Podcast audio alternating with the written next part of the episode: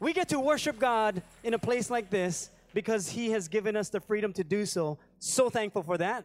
By the way, my name is Sheldon Loxina. I'm the senior pastor of this church. I've been gone for about three weeks, in case you didn't notice, which, if you didn't, thank you. That's great. Because we're not here for me, we're here for Jesus. That's why I'm so thankful for Pastor Marsha, Pastor Ben, Bunny spoke. Who else? Uh, Pastor Lynn spoke. So thank you to them uh, for speaking and bringing us the Word of God because the Word of God is why we're here. It's precious to us.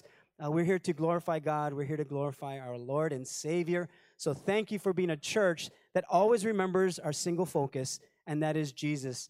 That's why we have our summer camps coming up. We have our, actually, we have our camp right now happening, our sports camp. And some of your children are part of the sports camp. Uh, we also have our youth camps coming up, our district camps, Legacy and Defined. So that's our junior high and high school camps that are coming up. Uh, there are so many things that are happening that you're a part of. And some of you might think, but I don't, I don't serve. I'm not a part of it. I don't, you know, I don't have the time or my schedule doesn't allow me to serve. But, but here's what happens when you become a part of the body of Christ. That when you include your gift, your talents, your spirit, your prayers, your giving, all of that goes towards people coming to find Jesus as Lord and Savior. When we get to heaven, we're going to see the big part we all played, even though here it may seem so minuscule. And you might think, I want to do so much more. I, or I want to serve. I want to, I want to be a part of the giving. How do I do that? Well, this Sunday, we're kicking off a new series, Discover New Hope, which is our membership course. It's a way for us to see the heart and vision of our church. So if you're new or you've never gone through Discover New Hope, this Sunday we're going to do a four week series that will help us to see the heart and vision of New Hope. And you might have gone through it already, which is great. We try to do this twice a year. It refreshes us, it gives us once again the vision of our church, and it helps us to understand why we do what we do. Because everything that we do is connected to a soul. And you're here tonight because you want to learn about Jesus Christ. You want to learn about your life in God. You want to see your purpose. And that's why we're here. We really want to see what Jesus has in store for us. That's why we give. That's why we participate. And you're here as his disciple. Did you know that you are his greatest disciple? The one who wants to learn. Jesus died for you and I so that we could have a life that he promised for us. And when we give to him, we get to be a part of the bigger picture of more people coming to know Him as Lord and Savior. You've already been doing a great job. I've been uh, watching the news and what's happening here in, on our island with the lava, and it's amazing. Well, let me just brief you real quick. Do I have some time? Maybe two minutes? Okay. Pastor Marsha's like, take whatever. Uh, and she's going to be speaking uh, for us tonight. But uh, while I was traveling, we got to watch the news and what was happening here, and I was keeping in touch with, of course, our staff team. Uh, but Heidi and I went to our Foursquare convention, which happens once a year, and this time it was in Seattle. So we got to spend maybe about a maybe about a week there, and we got to get refreshed, see the heart and vision of our denomination, uh, see the wonderful things that God is doing throughout all of the churches around the world uh, through Foursquare, including, of course, this church and what God is doing. Uh, we also got to see what God is doing uh, in the next generation and some plans that are coming up. By the way, if you didn't know, uh, we are a part of the Pacific Southwest District, which includes California, Utah, Arizona, uh, Nevada, and of course, Hawaii.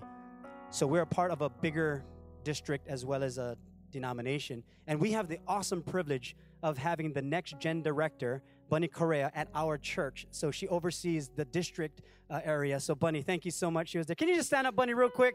Just real, come on, Bunny just in case people don't know who you are, this is Bunny Correa, so thank you. Yeah. she gonna kill me later. But uh, Bunny has been a part of our next gen, which means that she is able to uh, have a voice in our denomination to raise up the younger generation because this world needs our young people to rise up and they can. They can. They just have to be given the opportunity. So, all the young ones out there, the teenagers and below, uh, God sees potential in you and He sees greatness in you. So don't think your environment or your upbringing dictates who you become. Only God can do that. And He sees greatness in every single youth and child here and beyond. but that's what we got to do. Uh, Heidi and I were there till about June 1st or 2nd.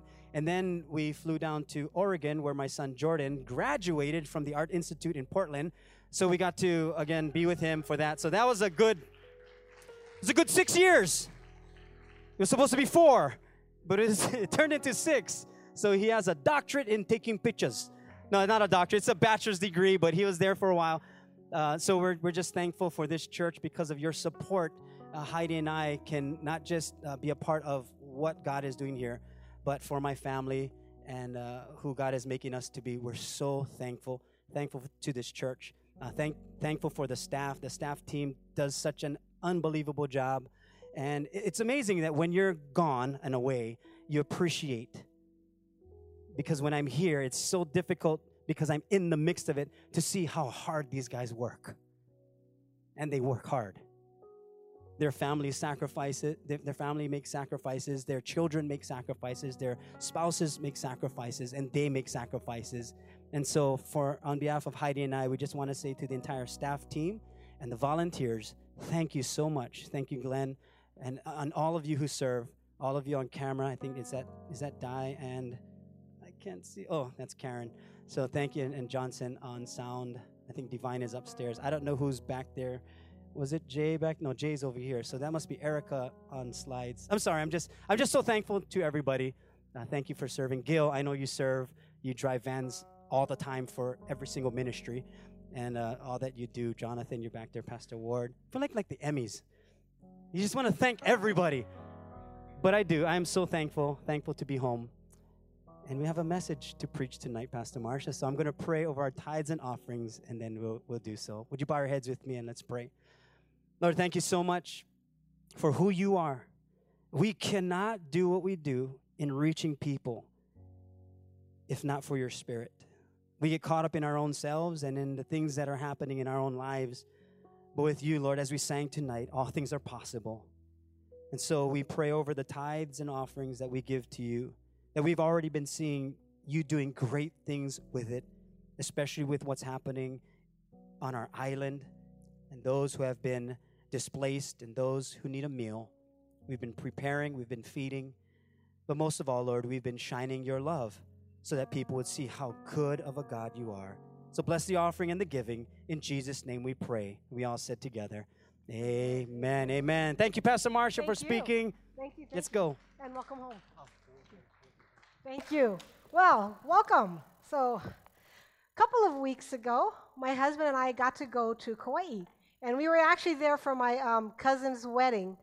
And um, it turned out that while we were there, also his nephew went over for his graduation. And so it was kind of like a really neat time to get together with family and friends. It was the first time that um, I'd seen some of my cousins in forever, and the first time I met a lot of their kids, because I grew up in the mainland. And for Tom's sister, it was the first time that she actually had her three sons and her brother all in the same room at the same time. So we got to visit, we got to celebrate.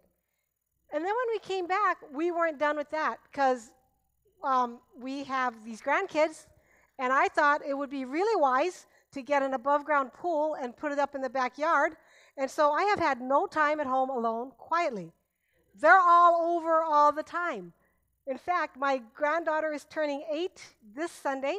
Well, actually, she turned eight today we're having the birthday party at our house because she said, let's have it where the pool is. But isn't it true that when it comes to celebrations, we want to celebrate? Whether it's a graduation, like Pastor Sheldon and Heidi were at, whether it's a birthday, whether it's a wedding, whether it's baby's first tooth, if it calls for a celebration, we want to celebrate. And tonight we're continuing our series, Summer Celebration, and we're actually going to explore how we can celebrate God's presence. Now, I know you're going to say, What? We just worship. You don't need to tell me how to celebrate God's presence. We just did. And I am so grateful for our worship team, and I'm grateful for the worship that we had. But did you know that you don't need a worship service to celebrate the presence of God? We can celebrate it anytime because God is always near. Well, a few weeks ago, a bunch of us went to Hawaiian Brain Freeze. And we walked in, and of course, Pastor Sheldon was there. And so we're walking in, and I'm looking at the menu, and my husband says to me, What are you going to have? And I said, Ah, I got to look at the menu. So I'm looking at the menu, and I decided I'm going to have, I think it's called the Hurricane. So Pastor Sheldon and my husband were off talking over there. So I walked over to my husband, and I thought he wanted to know what I was going to have because he asked, right? Why are you going to ask? So I said, I think I'm going to have the Hurricane. And then I really thought he was snarky. He may not have been. But he said, Yeah, okay, you can tell her. So I'm like, Dude, you asked me. Why you want to ask if you don't want to know? Because you know what? I know how to talk. I don't need the lady, I don't need you to tell her what I'm going to have. But that was only in my head. It didn't come out of my mouth because Pastor Sheldon was there. Now, isn't it true that when somebody of authority or somebody that, he, that you want to impress is around, that you're on your best behavior? like you feel like you know I got to make points or whatever, And we want to impress and make good impressions. Well, God is always always always present. And the good news is that we don't have to act like I did at Brain Freeze. We don't have to impress him. We don't have to be on our best behavior. Instead, we get to celebrate and enjoy his presence. The Old, prophet, the Old Testament prophet Zephaniah said, For the Lord your God is living among you. He is a mighty Savior. Listen to this. He will take delight in you with gladness. With his love, he will calm all your fears and listen. He will rejoice over you with joyful singing. Now imagine that. God celebrates us. He delights over us and he sings over us. And when I think of God celebrating me, I feel this sense of joy, this sense of wanting to join in the celebrating. I mean, when you see a celebration, who doesn't want to join in? And this is so much bigger than a celebration because this is not just any celebration. This is the Almighty, all powerful, all knowing creator of everything that we see and everything that we don't see, celebrating us. Now, how can we not want to join in the celebration? Because celebration invites celebrating. You know, when I was growing up, my dad was in the Navy. And so his job required that every couple of years or so, his ship or whatever ship he was on at the time would deploy out for nine months. And he'd be leaving. And it was, we were sad. But we knew that at the end of that nine months, there'd be a celebration. That when he came home, we were going to get to celebrate his presence once again. Now, if you've ever been to the Navy Pier when a ship comes in, you know celebration. Because the entire families are down there. If you had school, you didn't go to school that day. Dad's coming home. Sometimes people made t shirts. There were signs, there was balloons, there were banners. The Navy band was out there on the dock playing upbeat patriotic music. And we'd all be standing there like this whole mass of people, and we'd watch the ship coming in. And it seemed like it was coming in so slowly. And the band would be playing. And the men would be standing on the bow, the, well, all over the ship, and they'd be standing at attention. But on the dock, there was chaos. Then the ship would come in and they would wrap it and do whatever they got to do. I don't know, they, whatever. And then finally, there was all this protocol. And then finally, the men would come down the gangplank. And then the celebrations would start. Because people were looking for their sons, their fathers, they were looking for their dads, their husbands. And they'd find each other, and they'd be hugging, and they'd be kissing, and there'd be kids going, Daddy, Daddy, Daddy. That's how it should be when we know that God celebrates us, that He rejoices over us. That's what our celebration should look like. And I believe that if we do three things, that we set ourselves up to join in God's celebration and learn how to celebrate His presence. And if you're taking notes, you can write this down. Make room for celebrating. See, when my dad and the other men in that squadron returned from deployment, the Navy could have handled it a whole different way. They didn't have to let the families on the dock. They didn't need to provide a Navy band or the music. They could have just had the ship come in, they could have debriefed the men, and they could have sent them home. But they didn't do that. Instead, they anticipated joyful reunions. They expected the celebration of families as dads, husbands, and sons came home. And the Navy planned for and made room for celebration. I think one of the greatest examples of making room for celebration is the Jewish Passover feast. See, when Moses was going to finally lead the Israelites out of Egypt, one of the first things that God did was set in motion a celebration that the Israelites would celebrate every year from that night on. Now, if you don't know the story about the Israelites in exiting Egypt, you can find it in the second book of the Old Testament, Exodus. But I'm going to give you a quick overview tonight. So, back in Genesis, Jacob is renamed Israel by God, and he had 12 sons. Now, Joseph, his second to the youngest son, was his favorite, and we all know that doesn't sit well with siblings. So, through jealousy and some manipulation on the brother's part, Joseph ends up in Egypt. And though his brothers meant to harm him, God had other plans, and he used it for good. And Joseph became the second command in all of Egypt. Now, there's a famine in the land, and so his brothers come to Egypt. They get reunited with Joseph. And because of the famine, Pharaoh and Joseph invite Israel and all his sons and the family to come down to Egypt to live to get away from the famine. Now, when they went into Egypt, there were 70 of them. That story is amazing. You find it in Genesis. Now, years and years and years after Joseph dies, the Israelites had grown from 70, they had grown to be such a large people group that the Egyptians had become afraid of the Israelites. And they were afraid that the Israelites would turn on them and defeat them in their own land.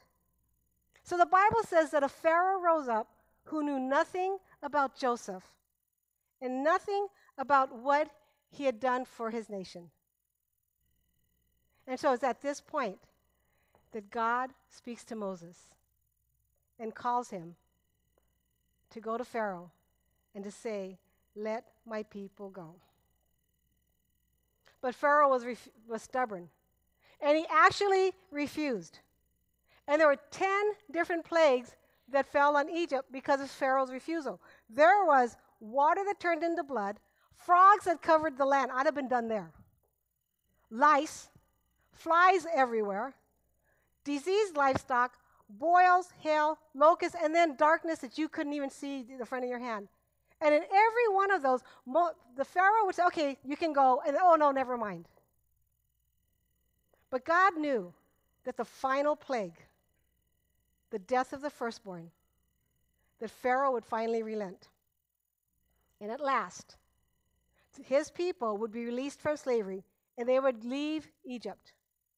And at Moses' final meeting with Pharaoh, Pharaoh actually said to Moses, Get out of my sight. Make sure you do not appear before me again, because the day you see my face, you will die. Just as you say, Moses said, I will never appear to you again. And then he tell, explains to Pharaoh what's going to happen. He lets him know what the tenth plague is, and then he leaves his sight. And then God steps in, meets with Moses and Aaron, and he tells them, This is how you're going to spend your last night in captivity. And besides packing to leave, God says, You're going to have this meal. But this isn't just any meal. And then God gives them some very precise instructions on how to slaughter the lamb. And they were to take the lamb's blood and they're supposed to put it on the lamppost because when the angel came for the firstborn, he would pass over those houses, and that's why it's called Passover. They were supposed to dress a certain way, they had to eat it in haste. God gave specific instructions, and then he said this This is a day you are to commemorate for the generations to come. You shall celebrate it as a festival to the Lord, a lasting ordinance. See, in the midst of bringing judgment on Egypt for their hardness of heart and their rebellion, and while preparing the Israelites for their journey ahead, God made room for celebration. And the celebration would not be for only that night. They were to commemorate and remember this night that God passed over their homes and set them free as an ongoing and lasting celebration. And to this day, Jewish families all over this world celebrate the Passover. Now, I actually think that God loves to party. Because not only did he give them the Passover, but as you read through the Bible, God gave them seven other celebrations. Seven other celebrations. It says here the, in Leviticus, the Lord said to Moses, Speak to the Israelites and say to them, These are my appointed festivals, the appointed festivals of the Lord, which you are to proclaim as sacred assemblies. God calls his people to be a people of celebration, to draw near to him, and to recognize his presence. Now, when I'm reading that, you know what I found interesting? That while God was giving Moses these instructions on these seven celebrations, do you know that they were still traveling in the desert? That God's presence was still with them? They were still being led by a fire at night and a cloud by day. And God gives them instructions to remember and recognize his presence. The Bible says here that by day the Lord went ahead of them in a pillar of cloud to guide them on their way, and by night in a pillar of fire to give them light so that they could travel by day or night. Neither the pillar of cloud by day nor the pillar of fire by night left its place in front of the people. So God's presence was always with them. And not only did they have the pillar of fire and the pillar of cloud, but they had the tabernacle that they carried with them. And the tabernacle was representative of the presence of God. In fact, when they built the tabernacle and set it up, a cloud rested on it, and they knew that the presence of God was there. In Exodus, it says, Then the cloud covered the tent of meeting, and the glory of the Lord filled the tabernacle. Moses could not enter the tent of meeting because the cloud had settled on it, and the glory of the Lord filled the tabernacle. And in all the travels of the Israelites, whenever the cloud lifted from above the tabernacle, they would set out. But if the cloud did not lift, they did not set out until the day it lifted.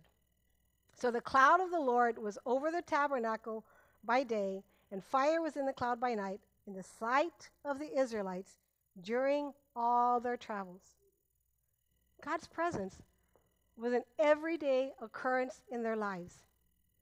Yet God still gave them the feast days as a reminder to not take his presence for granted, to always make room to both recognize and celebrate his presence.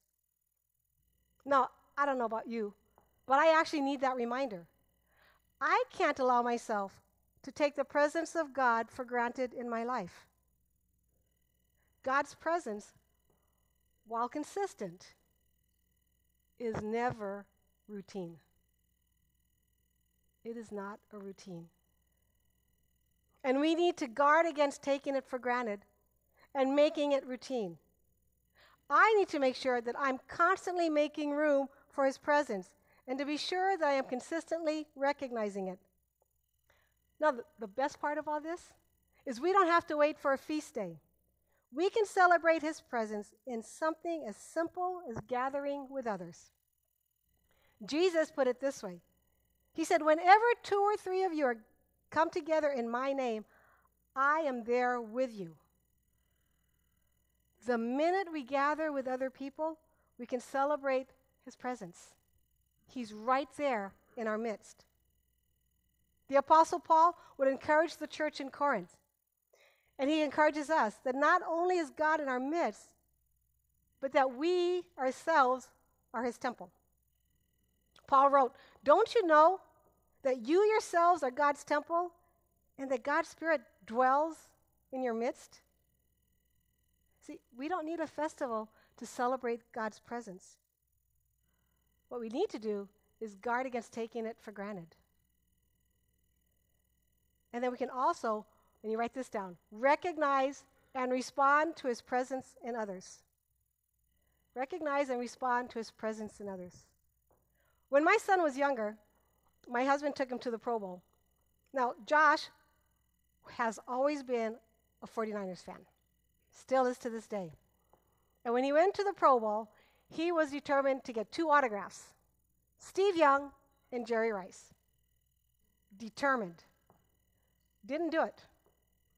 But they were walking into a sporting goods store in Waipahu one day, and out came Dana Stubblefield, who was also a 49er, and on the Pro Bowl.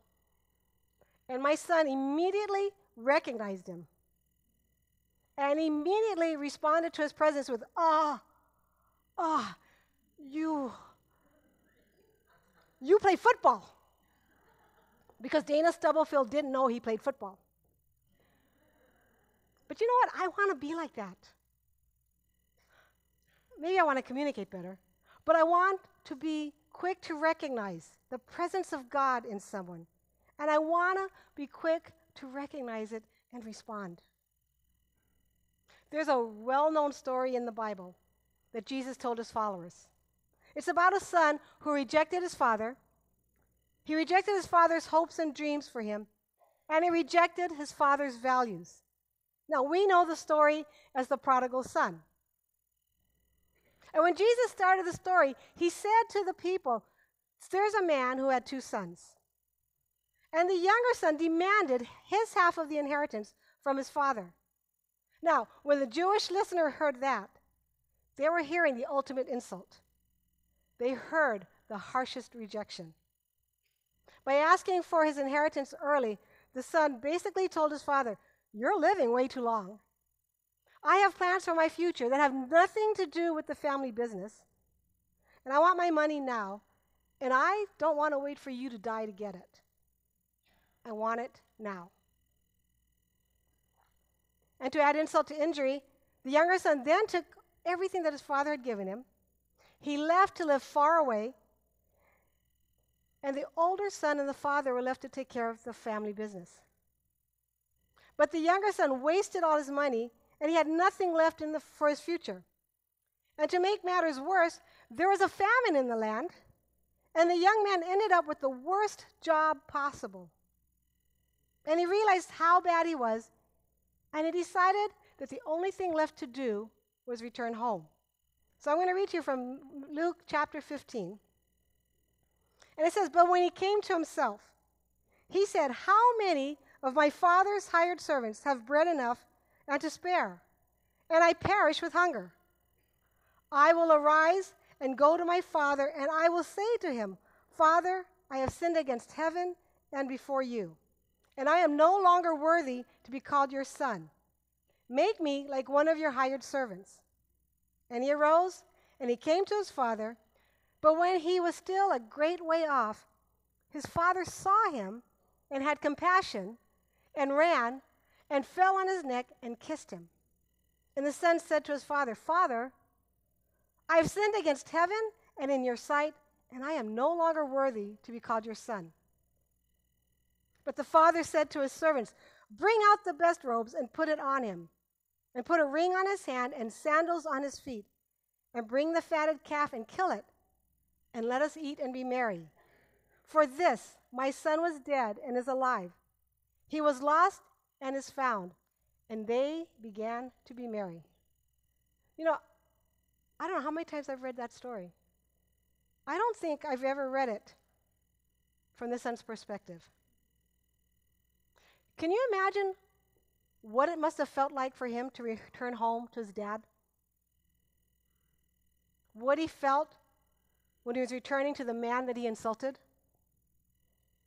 To the man whose values he had rejected, to the man he embarrassed in front of all his peers, to the man that he basically, basically said, I wish you were dead to. I wonder what it must have been like for him as he drew closer to his town, to his home, only to find his dad running to him and celebrating.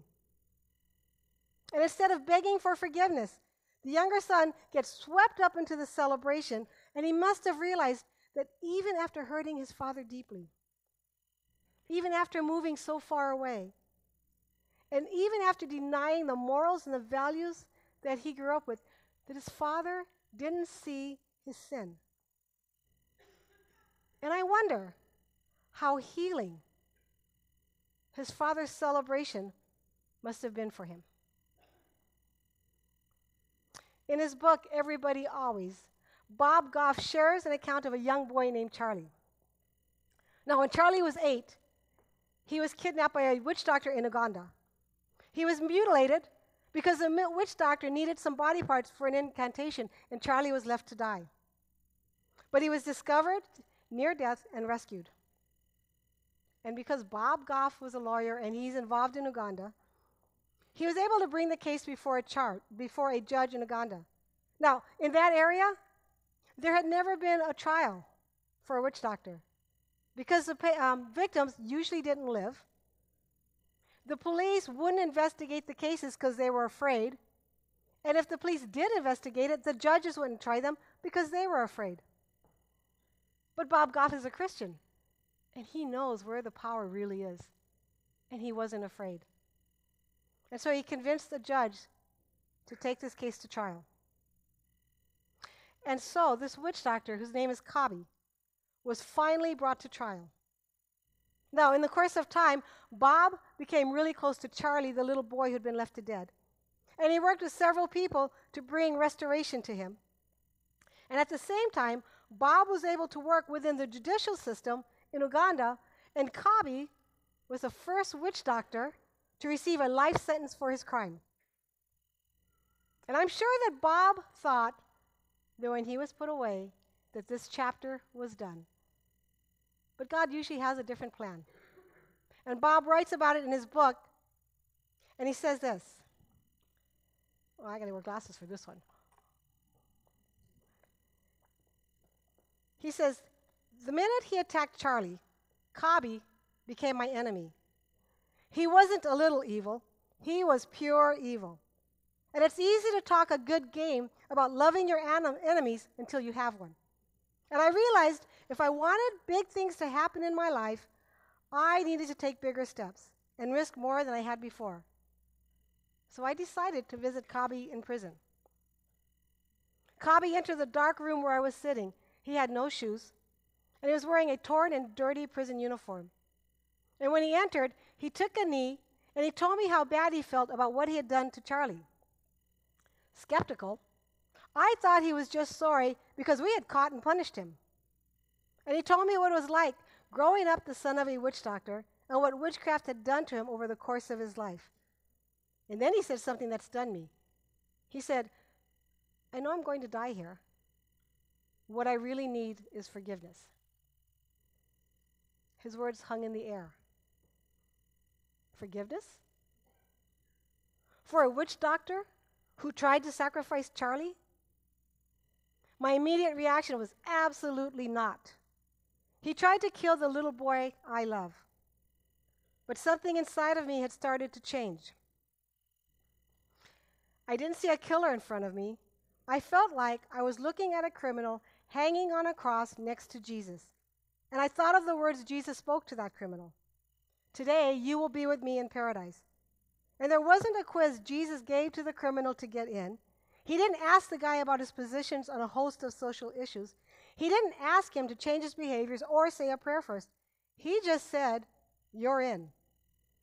And standing in a dark room next to death row is a long way from paradise. Kabi and I talked for a while about his family and what was important to him.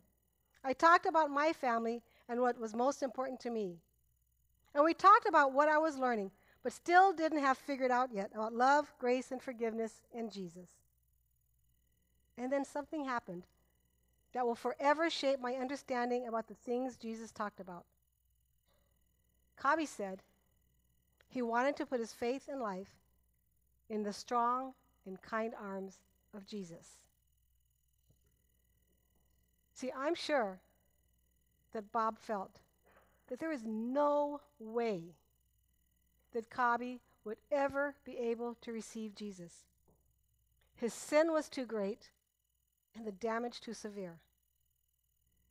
Yet Bob, like the father of the prodigal son, needed to look past the sin and look for even just a hope of the presence of Jesus.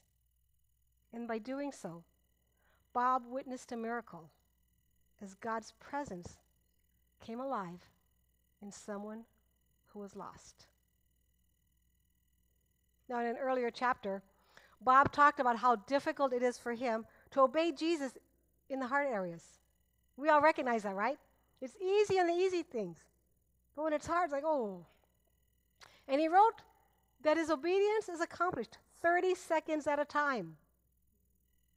When he meets someone who's difficult to get along with, someone that it's difficult to see the presence of Jesus in, he simply asks himself, Can I love this person for 30 seconds? And then he starts counting 30, 29, 28, 27.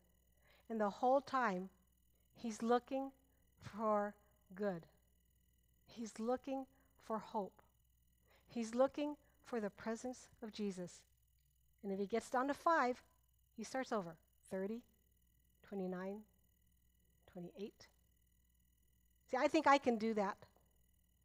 I think that's something that all of us can do.